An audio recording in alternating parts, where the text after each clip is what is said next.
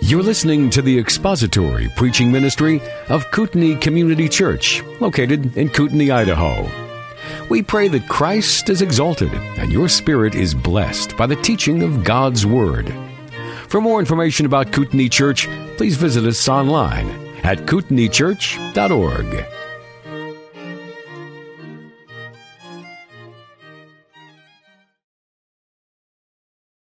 Okay, so I promised last week that we would do a Q&A because we haven't done that in over a year. It's been almost a year and a half and folks request that every so often because they say I'm storing up questions and I have a question about this and so occasionally I like to take the Sunday adult Sunday school class time and do a question and answer uh, from a Bible book or a Bible text or a topic, a the- theology that you want to discuss or you want answers to. Now's your time to get that. So while you're thinking of those, um, we'll open in prayer and then I've got something I want to kind of bring up that to sort of prime the pump a little bit. So let's bow our heads.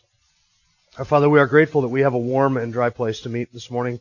And with the, the coldness outside, we are reminded of how good you are to provide for us this warmth and also the freedom to get together and to enjoy fellowship and worship and to consider the things in your word. It's our desire that you would be glorified through our discussion and our questions and the answers. And um, as we seek to honor you through the understanding of truth, may you be glorified. May you continue to use your word to sanctify your people. And we ask that our Sunday school time here may, might be something that you would use to that end, to sanctify us by your truth and through your truth. We love you and we thank you for Christ who has brought us here and called us to uh, you and to salvation. We're grateful for the redemption that he has provided for us and we pray that as we, um, as we gather together today that you would be glorified through and in your church, both now and forever. We pray in Christ's name. Amen. All right. Well, to get the the pump kind of uh, the pump kind of primed, the pump primed, uh, I received a letter a little bit ago, and I'm going to bring this up not because I want to mock this, though it would be easy to to mock and ridicule this. That's not my goal here. My goal is to use this letter sort of as an object lesson on um, on the doctrine of the sufficiency of Scripture. And so I'm going to read to you something that I received. Here's what happened. It's several, uh, about a month ago, somebody walked up after the service. Not somebody from our congregation, somebody that has been here that I even remember. It's not somebody that's here. Don't expect him to be here today. But it, he walked up and gave me a letter and said, I believe that the Lord is speaking to me and giving me some prophecies and some revelations, and I want to share these with you because my conscience drives me to do this. So he presented the letter to me, and uh, I said, if I if I think there's anything to it, I'll I'll give you a call. I haven't called him, and I don't intend on calling him. Um, but I read the letter, and I want to read this once again, not because I'm trying to mock this, but, I think this is instructive to us as to, um, well, you'll see in just a second. Uh, since January of 2002, there's some introductory stuff, so I'm not quoting this in full, just for the record. Since January of 2012, I have continued to have multiple clear and seemingly pertinent dreams regarding the welfare of the people, both in the U.S. and on this planet. Dreams are repetitive and clear, showing a major conflict to occur in this country starting on May 31, 2014. The advice of the dreams indicates that those who are aware will choose to go to Canada before this date and stay for eight days before deciding to re-enter the U.S. In addition, two more dates shown are an equatorial pole shift, I don't even know what that is, to occur on January 3rd. I don't know what that is. That was my comment, not his. The poles are going to switch places? Thank you, Thomas. Appreciate the clarity. Not only do we have a prophet, but we have somebody who can interpret modern day prophecy. So that's very helpful. Okay, so an equatorial pole shift to occur on January 3rd, 2015, followed by the San Andreas fault failure, causing flood to the west U.S. up to the Rocky Mountain range to occur on April 1st, 2015. I could be wrong, of course, but the dreams, I have a hard time reading that with a straight face. I could be wrong, of course, but the dreams are showing that Thursdays will have events that blow the mind since June 25, 2013 until Memorial Day, start of martial law. In addition, when we see a wall around the White House, we will know that the dates are true. And uh, then there's some salutary addresses at the end, and he signs it. Now, who, who did this? The name of the guy wasn't anonymous, but the name of the guy is not important. But what is important is the substance of, of this type of thinking, this type of theology, and what this does to our view of sola scriptura, Scripture alone, and the sufficiency of Scripture. One of the things that you should have picked up right away when I chuckled and I said, I could be wrong, but have you ever heard an Old Testament prophet? You ever read an Old Testament prophet that did that? No. Are prophets ever wrong? Okay, so a prophet, what's that? No, no, prophet, right, that's right. Prophet of God, uh, prophets of God are never wrong. No prophet who believes that what he says is from God and believes this firmly would ever say, I could be wrong. Because prophets were never uncertain as to whether or not they were receiving divine revelation. They always knew they were receiving divine revelation. Doesn't mean that the prophets understood everything that they were revealing, because Peter says that the, even the angels longed to look into these things, and the prophets didn't even know what they were prophesying when they spoke of the sufferings of Christ and the glories that were to follow. Uh, 1 Peter chapter 1. But, even though they didn't know necessarily all that they were describing or how all of these things would come to pass, they knew that they were speaking on behalf of God. Um, this is why this is this is um, one of the ramif- this is one of the results of having a low view of Scripture in the church, and of people believing that they are prophets today in the same way that there were prophets in the Old Testament and in the New Testament. When people believe that they are receiving revelations from God, and that God speaks outside of Scripture, then what I've just read to you is the logical result. That is the logical theological conclusion of that presupposition. If you believe that God speaks outside of His Word, then there is nothing you can say about that prophecy that I just read to you. Because you cannot then say, you are wrong. You only can wait and see if it comes to pass or not. But I can guarantee you that when it does not come to pass, there will be some excuse, some reason why they got just a little bit off. Just a little bit off. Kind of like Jonah when he said Nineveh will be overthrown in 40 days, and it wasn't. Just a little small correction is all that was needed. But they will never question whether or not God speaks to them. So the, the whole idea that God speaks to us outside of Scripture, you could, I, I would see it as a, on a continuum, the theology on a continuum. You have people who believe that they're quietly receiving the still small voice, little impressions, that God is revealing things to them in their mind. And on the other end of that continuum, you have people who think that today they are modern day prophets and they are giving the voice of God and revelation to the church. If this guy is a prophet, then what should we do with these prophets? If, if he's speaking for God, then what, what should we do with what I just read to you?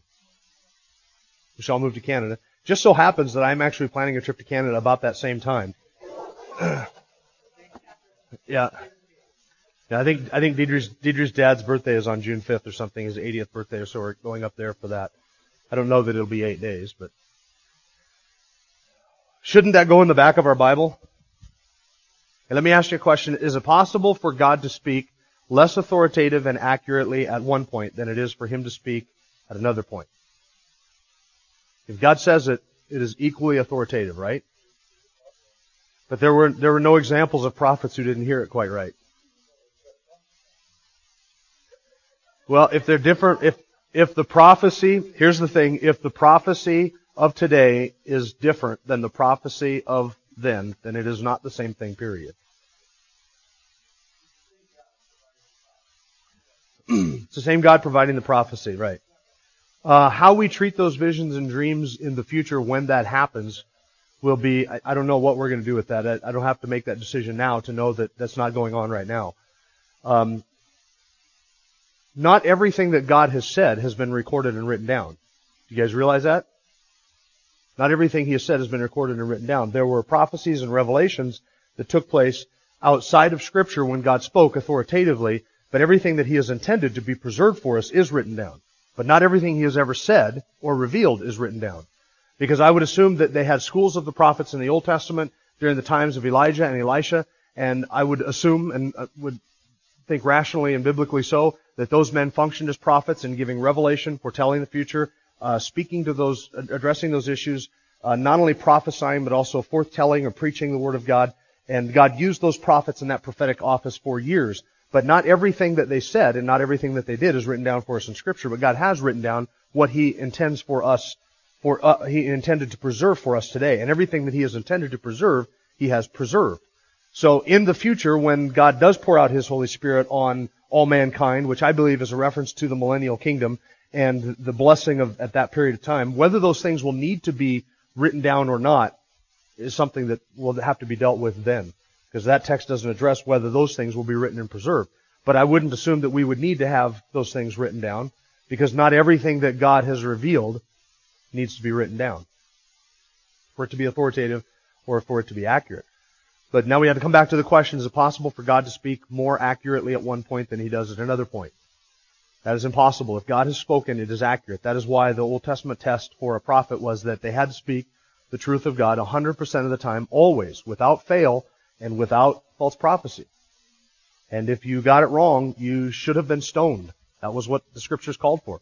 Stone the false prophet because they lead people, God's people astray. Prophets never wondered whether or not they were prophets. There was never any doubt because they were not in, inaccurate. All right, any other questions about that? Issue of prophecy and hearing God's voice?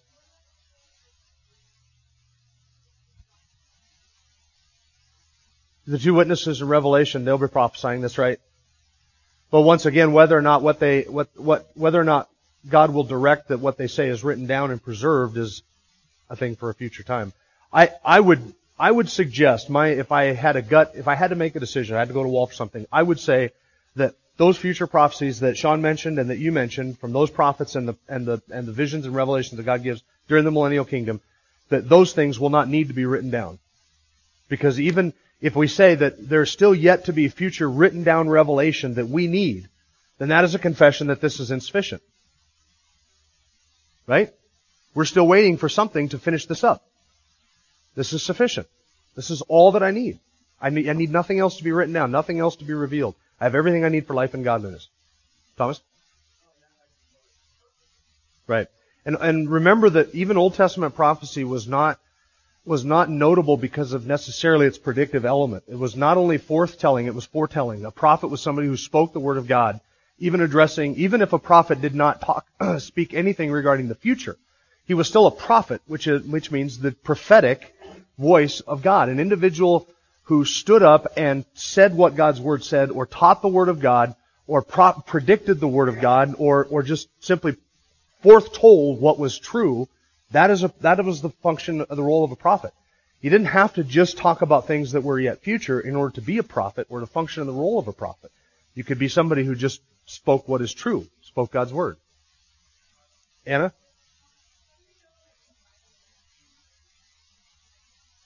How do we know the Bible is not being written?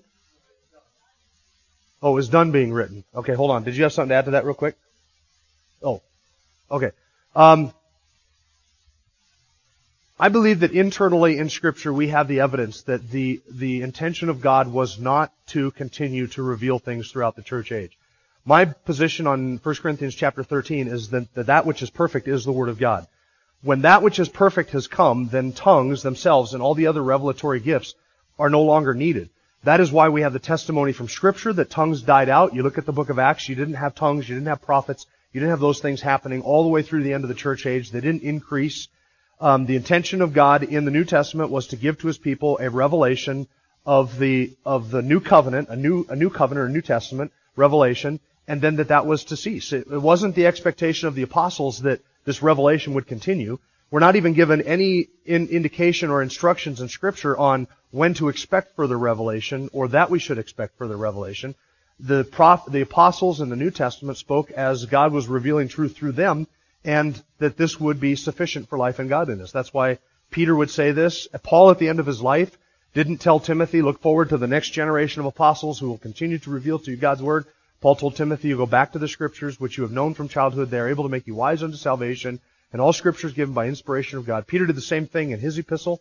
Second, uh, Second Peter chapter one, as Peter knew that the end of his life was coming, he said, "I'm about ready to cast off this earthly tent and he pointed them back to the scriptures. And he said, the scriptures give us everything that we need for life and for godliness. Don't trust revelations. Don't trust experiences. Um, and that's where Peter gives his passage on the inspiration of scripture, saying that the prophets did not speak of their own initiative or their own will, but that they were, um, that the prophets spoke as they were moved by the Holy Spirit of God. So both the apostles, as the New Testament era came to a close, both of the chief apostles, Peter and Paul, both pointed to Scripture as the guide for the church not to any continuing revelation. And then that's the testimony of the early church fathers too. I would add to that men like Eusebius and Polycarp, men who knew the founding, uh, the, the, apostles.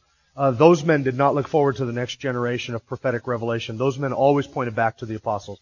So the first generation of Christians after the apostles, men who were discipled by and mentored by the apostles, always pointed back to the apostolic writings and to the teachings, to the Old and New Testament scriptures as, as what God has revealed, and never expected from the apostles who mentored them that there would be further revelation.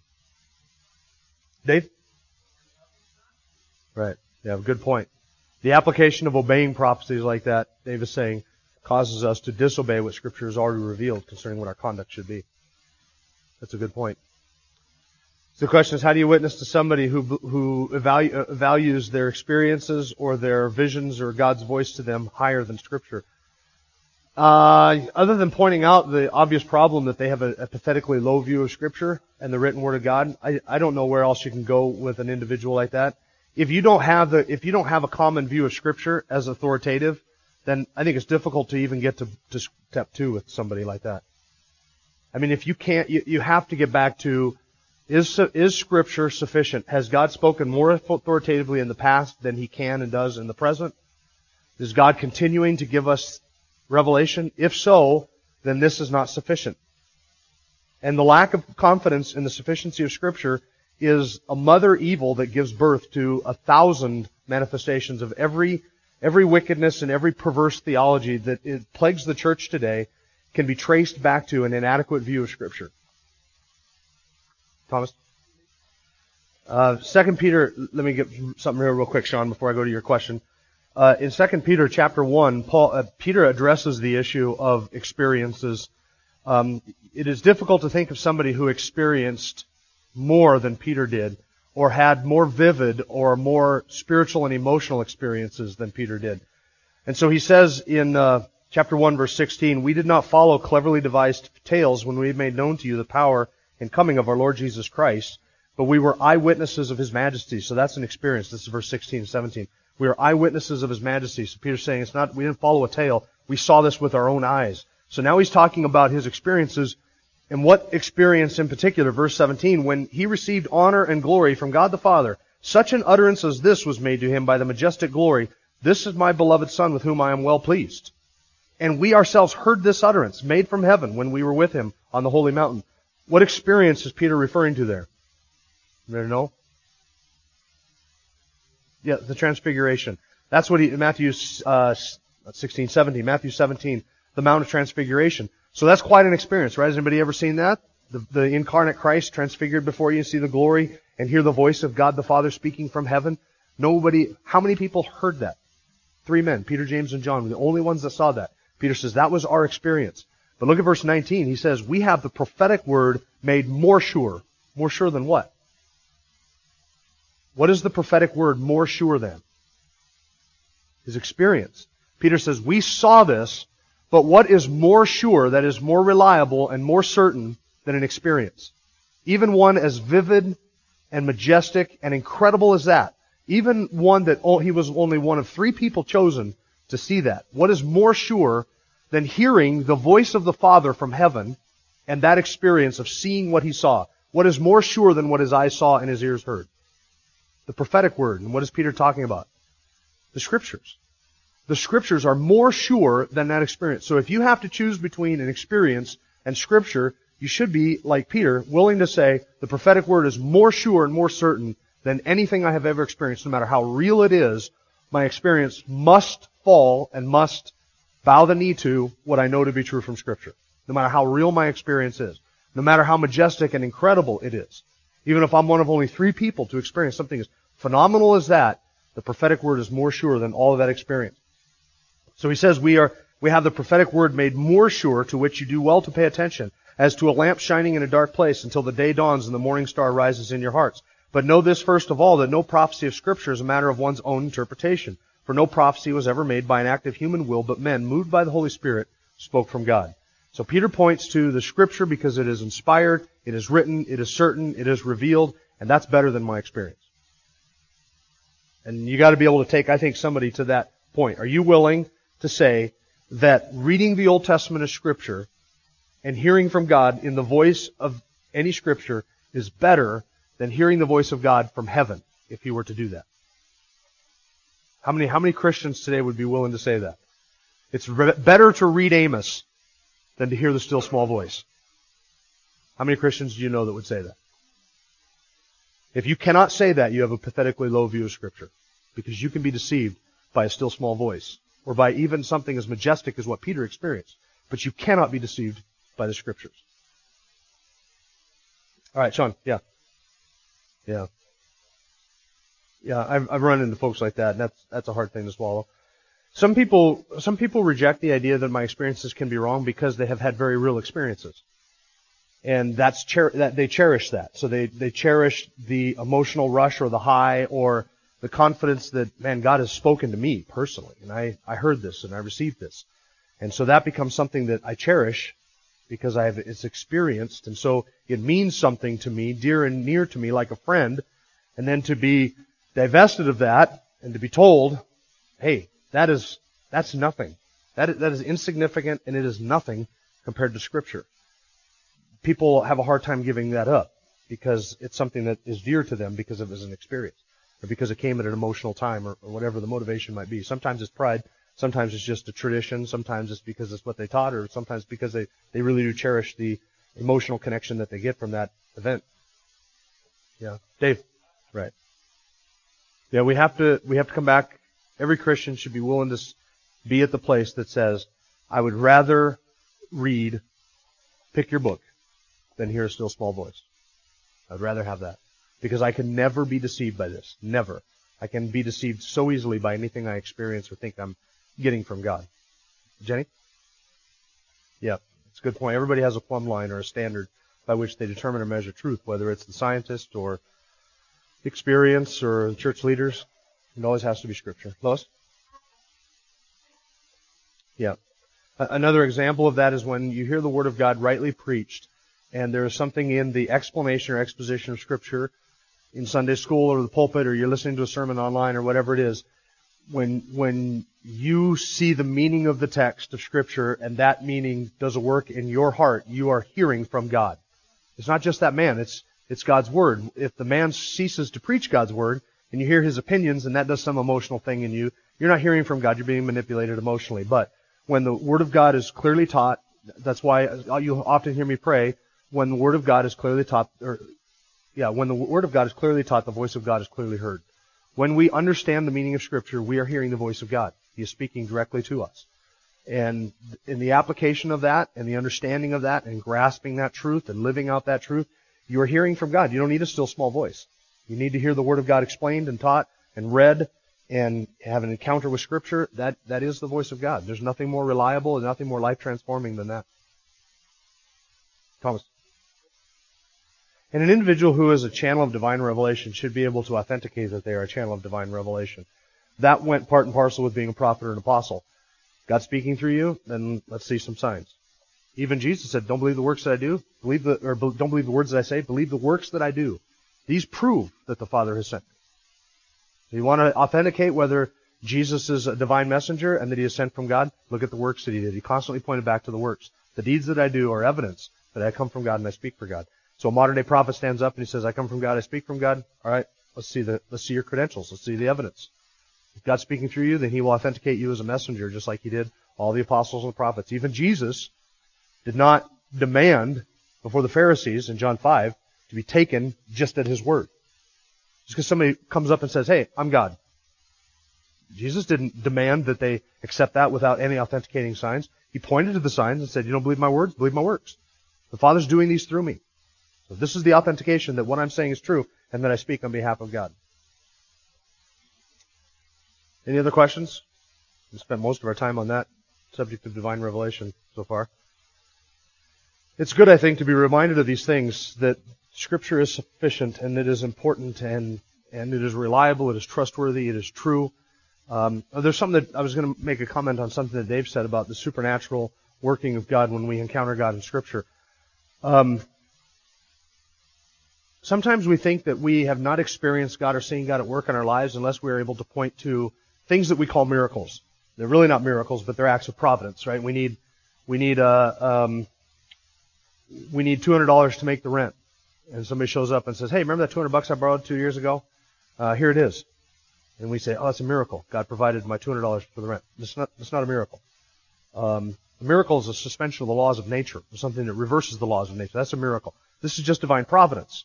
We need to make sure that we understand the difference between providence and miracles.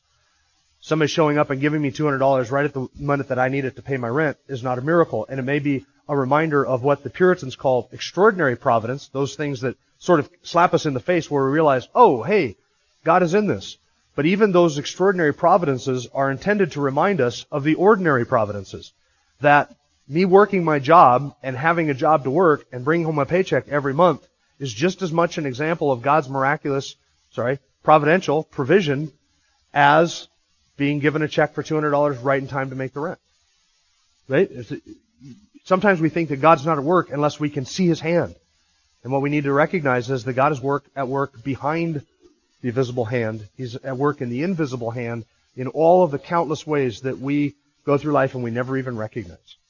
That God's providence is at work even while we are here, working out all things for our good, providing for our needs, and wonderfully orchestrating His entire eternal plan. God is, God is not just involved in our lives when we see these massive things happen that we think are extraordinary. God is involved in the minutia of it. And sometimes I tell people you don't have to hear God's voice and hear the whisper and see miracles in order to know that God is at work in your lives. That, that's an act of faith. What, what type of faith is it that only thinks God is at work if you see it? Is that strong faith? That's not strong faith, that's weak faith. It is a strong faith that says, even when I don't see it, I believe that the hand of God is working on my behalf and that everything is under His control and He is working in the smallest details of my life. Everything from the rip in my jeans to the my shoes wearing out to the bill that came unexpectedly. Every last detail of my life. He is orchestrating it. He is working in it for my good and for His glory.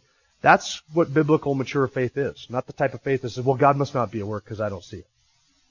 That's lack of faith. A strong faith that says, I believe not only that He is at work, but he is, he is working so masterfully as that I can't even see it. I don't even experience it. That's how good my God is. That he can work in my life, every detail, and I don't even notice it. That's genuine faith. Any other questions? We got about five more minutes. Steve? Uh, that's a tough one. The question is, how do, with with so much garbage, how do you sort through the good garbage and the bad garbage? Um, what garbage is poison and what garbage is just garbage? And and that is tough in our environment because not every not every wolf is easy to identify. There are some wolves who live their entire lives and serve in the church their entire lives and even shepherd a church their entire lives and you never know that they were wolves because they weren't aggressively promoting heresy they were just not promoting the truth so rather than poisoning God's people, they were just starving them to death. And sometimes guys like that are hard to identify. Um, there are certain salvation issues that you have to look for.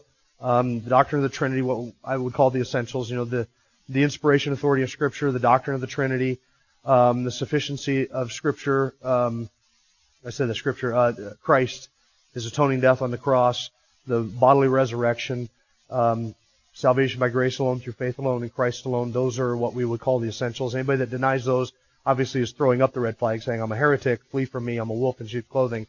And uh, some guys can deny those things and throw up the red flags, and some of God's people will will follow after them still because they're not discerning enough. So there are salvation issues, but then there is also there are also men who look like they are orthodox, but they're just not faithful. Um, sometimes those guys can be wolves. Sometimes those guys can be um, just unfaithful Christian shepherds.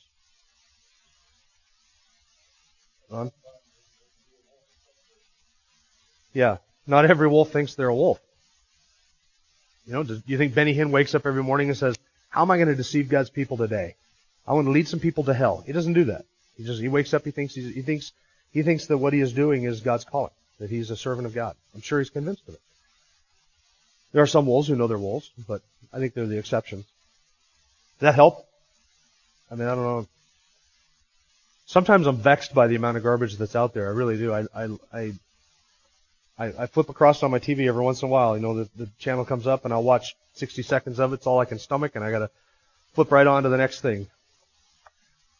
Justin Peters, he watches hours of that stuff. He knows those guys forward and backwards, but I, I can't do it. I just say, hey, tell me about so and so. I can't stomach it. Any other questions?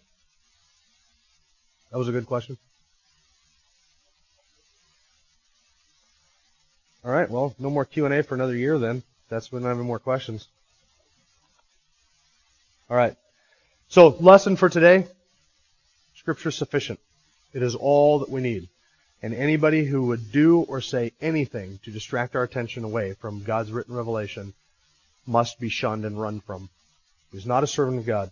He's not a servant of God if he is not a servant of the book, of the Word.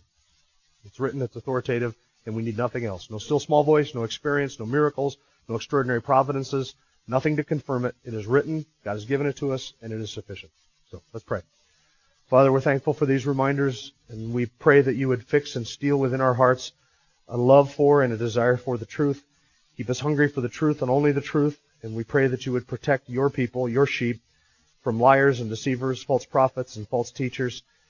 Uh, keep us constantly longing for and loving your word and reminding us again and again how sufficient it is. Help us to identify every false belief that draws us away from believing in the sufficiency of your word and bring us back always and constantly to your written revelation, which is the only sure place we can see you, our great God, and our Savior, the Lord Jesus Christ. We thank you for your word. We thank you for giving it to us, for inspiring it, and for preserving it for us in our own language. We praise you in Christ's name. Amen. Thank you for listening to the latest podcast from Kootenai Church. If you'd like to learn more about Kootenai Church or to donate to our church ministry, you can do so online by visiting kootenaichurch.org. We hope you enjoyed this podcast and pray you'll join us again next time. Once again, thank you for listening.